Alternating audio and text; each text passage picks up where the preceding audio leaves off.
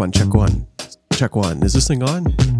Check two, fifty-nine, check fifty-nine, fifty-nine, episode fifty-nine. Welcome everyone, Faith in the Fresh Five podcast. I am your host, Ro Hattie, coming at you from Treaty seven territory in Calgary, Alberta, Canada. In this single episode, revival. Uh-huh. We're going to talk about it. Revival. If you're in any of the conversations on social media and what struck you this past week, two weeks, three weeks, is something that happened in Kentucky. Kentucky. Yes, Kentucky. Some claim a revival has broken out. We're going to go there. Thanks for being here. Don't forget to rate and admire this podcast. Can you admire a podcast?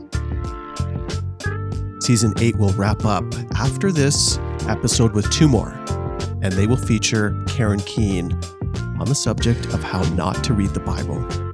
But before we get there, we got to get here, which is a call for revival. Don't forget, rate and admire.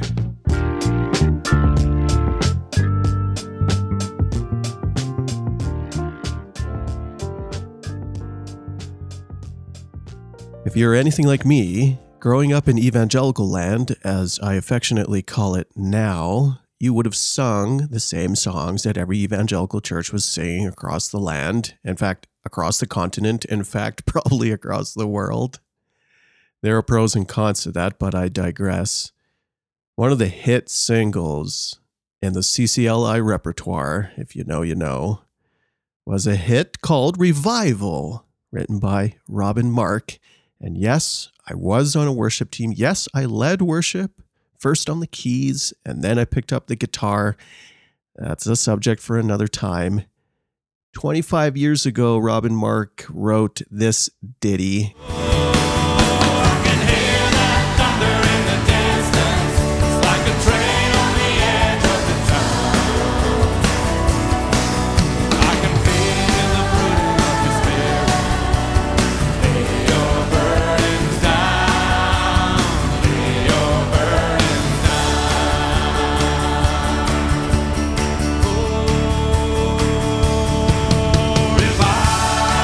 Oh, okay, let's uh, stop that right there before my left hand goes numb from slapping the D chord so hard.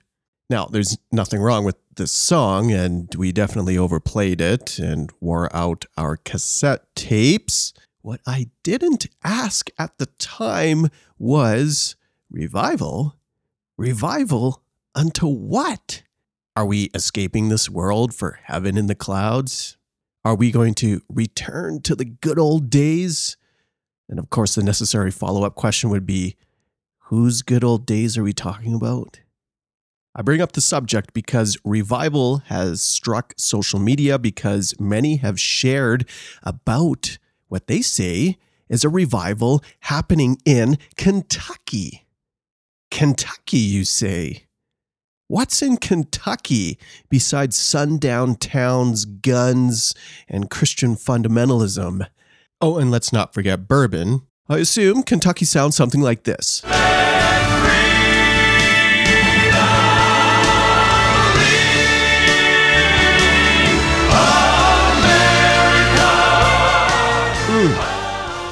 They just don't write them like they used to. I guess Kentucky has a derby too, a real inclusive space for all. That was sarcasm. What else does Kentucky have? According to some voices on social media, in February twenty twenty-three, Asbury University was home to a revival. Some are straight up calling it that. Revival. I don't know if those on the inside initially, like the students and faculty, were calling it as such, but many people jumped on board, and it wasn't long before that word took over. Revival is the word we want to interrogate in this episode. Social media did that, interrogate, almost immediately. What was this? What was happening? Is it just an event? Was it just a really long worship service that white students and then white evangelicals from around town participated in? Let's be honest. White evangelicalism, Pentecostal traditions not included, as a whole, lack a certain mm, shall I say, diversity? No, no. How about spice in their worship music? Sunday mornings contain the latest hits from the C C L I charts, depending on what area you're in. Usually modern contemporary songs, five to six of them every Sunday, and then someone preaches for forty-five minutes week after week after week. It's not a whole lot more. Okay, a skit on Easter. So an extended worship service for parched evangelical souls looks novel. Now, I think the Asbury event was more than just a worship service, and I don't want to question the individual experiences for anybody who is there. By the way, this event has now drawn to a close because students stopped going to class for two weeks around midterms, which, you know, makes sense. You could skip class and have a religious experience. Win-win. But was it revival? Here's some context we should know. Asbury University is a private evangelical university. It is conservative and fights for conservative values generally, including forming their students around anti-abortion policies, marginalizing L G B T Q folks, and so on. I didn't do any work or look at their endowment funds and how they're used. It is, however, non-denominational, but aligns with the Wesleyan Holiness Movement, which is important because last century, the last revival of sorts we can pinpoint in Western Christianity, was the Holiness Movement. Asbury definitely wants to reclaim the glory days of the Holiness days. It's kind of part of their D N A if you ask prior students. Speaking of the students, the student body is just over fifteen hundred students enrolled, and the diversity is about four to five. So eighty percent of the students are white. Kind of sounds like my high school, only Asbury is even more diverse somehow. That's the rough makeup of the community that reflects the churches that are around it. It also sets the stage to help us understand the community. It gives us context to filter the claims that revival happened at Asbury. I want to ask, who gets to claim what counts as revival, and how might we know and measure if a revival is happening or happened? I think most people would agree that revival is measured after the fact.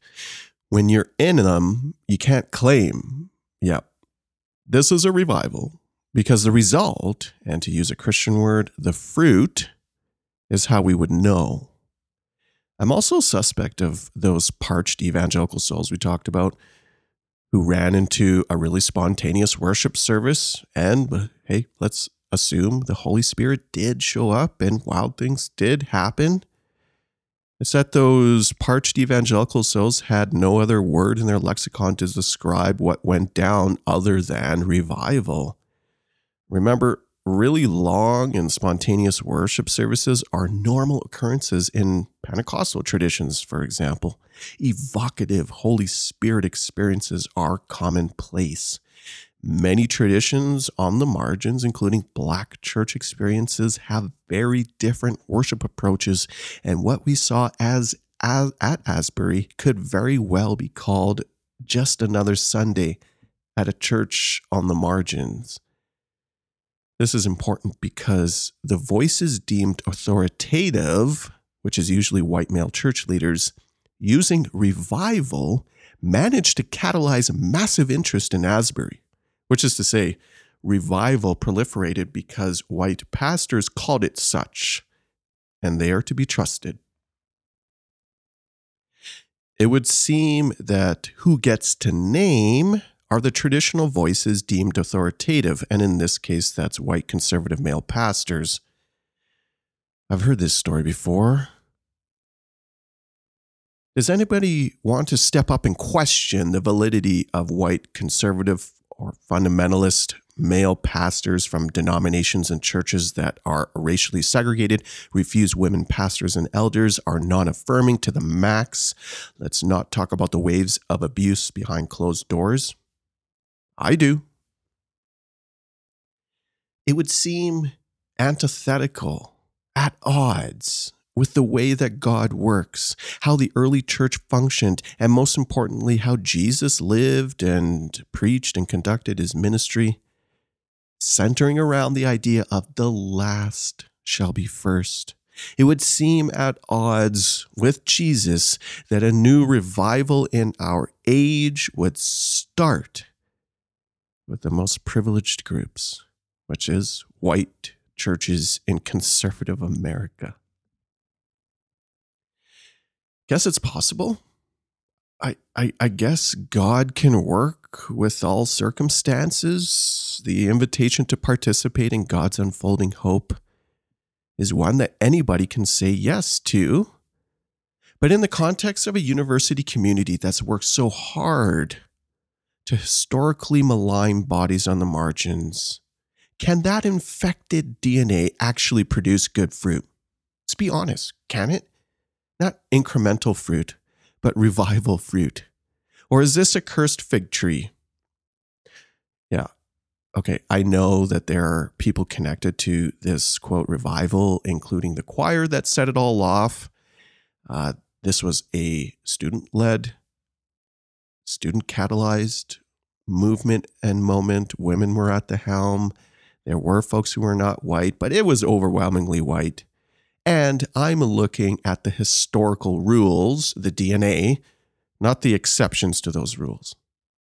It kind of speaks to a level of tokenization, I think, when an institution that is historically and still does marginalize bodies that don't match that white hegemonic able-bodied gaze tries to legitimize a movement by pointing out its unusual diversity.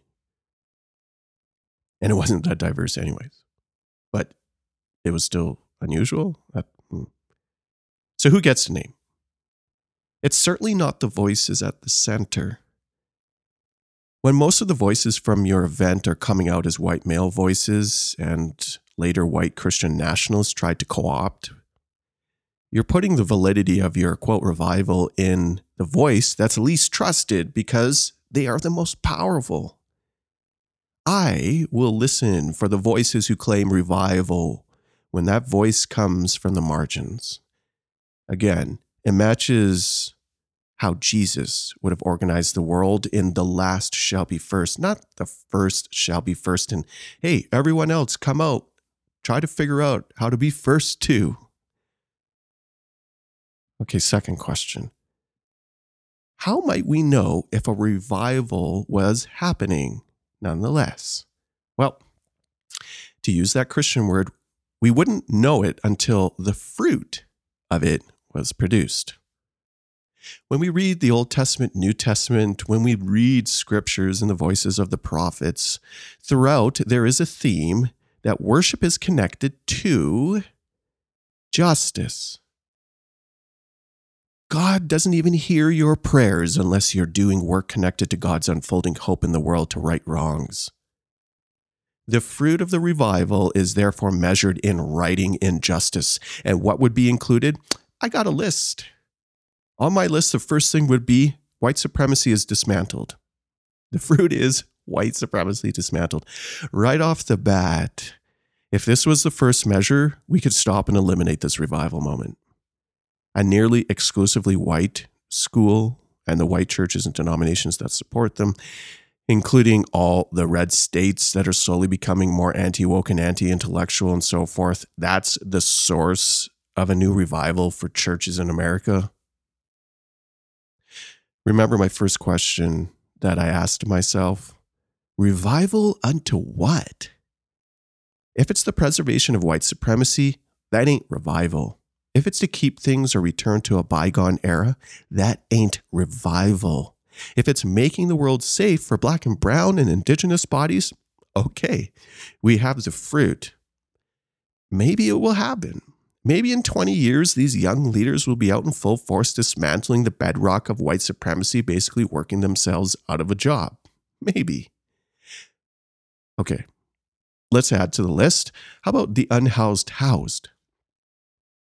I'm I'm already two in, just two, And there's an obvious disconnect between a common posture in conservative churches and the homeless.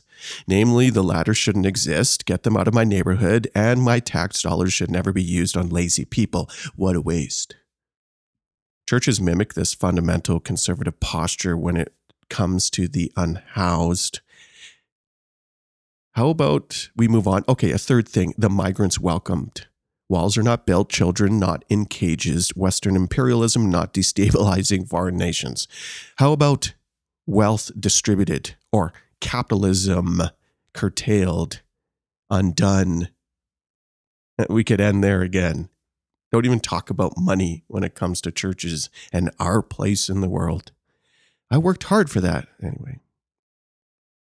Disabled bodies are not a charity case, but fully included. That's how we might know. At the center are disabled bodies as we, able bodies, deal with our ableism. This is another crucial factor in how I knew right off the bat that this Asbury event wasn't a revival, because it's a super spreader event. By the way, we're still in the pandemic. Someone go check out the Kentucky wastewater results. Do, do you guys do that? We, we do it in Canada. Test the wastewater for COVID and for flu. The last shall be first. When immunocompromised people are not only unable to come, but would be harmed if they did, it reveals a deeply seated ableism. You honestly think God would bless this type of affair? Ah, yes, you have neglected the least of these. This is clearly God's voice. Let me pour more blessing out for you able bodies. You're my favorite, by the way. Whew, okay, I'm not done. What about queer folks truly belong? L G B T Q two plus S affirmed. Not tolerated, not love the sin or hate the sin vibes, not remain celibate or get the boot, but fully affirmed in their divinely created beauty. Fat chance at Asbury and beyond. God will bless this. Some would actually say, yes, God would bless that, that marginalizing the marginalized is indicative of God's purpose and plan, because it is our duty to protect and ostracize those who would seek to sully the morals of God and our traditions. I don't know, someone... Please think of the children! Thank you, Helen Lovejoy. How about patriarchy abolished? White men, have a seat, new voices at the helm. If all of these things were to happen, and that's a pretty extensive list... that would be the fruit of a revival. I obviously miss the token piece that's important to evangelicals, and that's evangelism. There is a profound spiritual transformation that happens when, I'll use the word, people turn to Jesus, but that goes hand in hand with the holistic change of the self, connected into community, that's measured, glimpsed, evidenced in outward expression, what you're doing. So it's the fruit. White supremacy dismantled, the unhoused housed, queer folks fully affirmed, disabled folks fully welcomed, and so forth. Since I'm on a heater now, I'll wrap up. Let's not forget attributes of revival that ought to include corporate confession and repentance, turning away from and repairing of relationships. So my list of fruits are in fact the starting point for predominantly white evangelical churches. There's others, of course, can jump in there. And that is do your own work first. Look at all the work that needs to happen in-house before you start to go out into the world and try to do the same. When I see the predominantly white evangelical church embody these traits, man, I think we would be in a time of revival. Don't you think, Robin Mark? Okay, my left hand is still sore, but it could happen, and I'm here for it. It just needs to have attributes that, honestly, the contemporary evangelical church doesn't know how to deal with and is struggling to even embody. But hey, if I'm wrong and God's blessing pours out to the most privileged among us, I'm going to go out and start oppressing some people. More so. Again, I don't want to diminish individual experiences, but I am curious what social media will look like in ten years when all these folks will be like, hey, I was at Asbury Revival and now I'm in therapy. Individual experiences, however, do not reflect unto the whole. In fact, we need corporate experiences. We need corporate change. We need corporate repentance. We need a community that is looking for corporate reconciliation, a pursuit of corporate justice. Let's see if something happens from the Asbury University revival. I don't hold my breath for it, but at least it has given us indicators and reminders for our own revivals, small ones, in fact, things we can't even measure or see in our lifetime, to unveil themselves in the pursuit of righting wrongs in our neighborhoods, cities, and beyond. I'm here all day for something like that.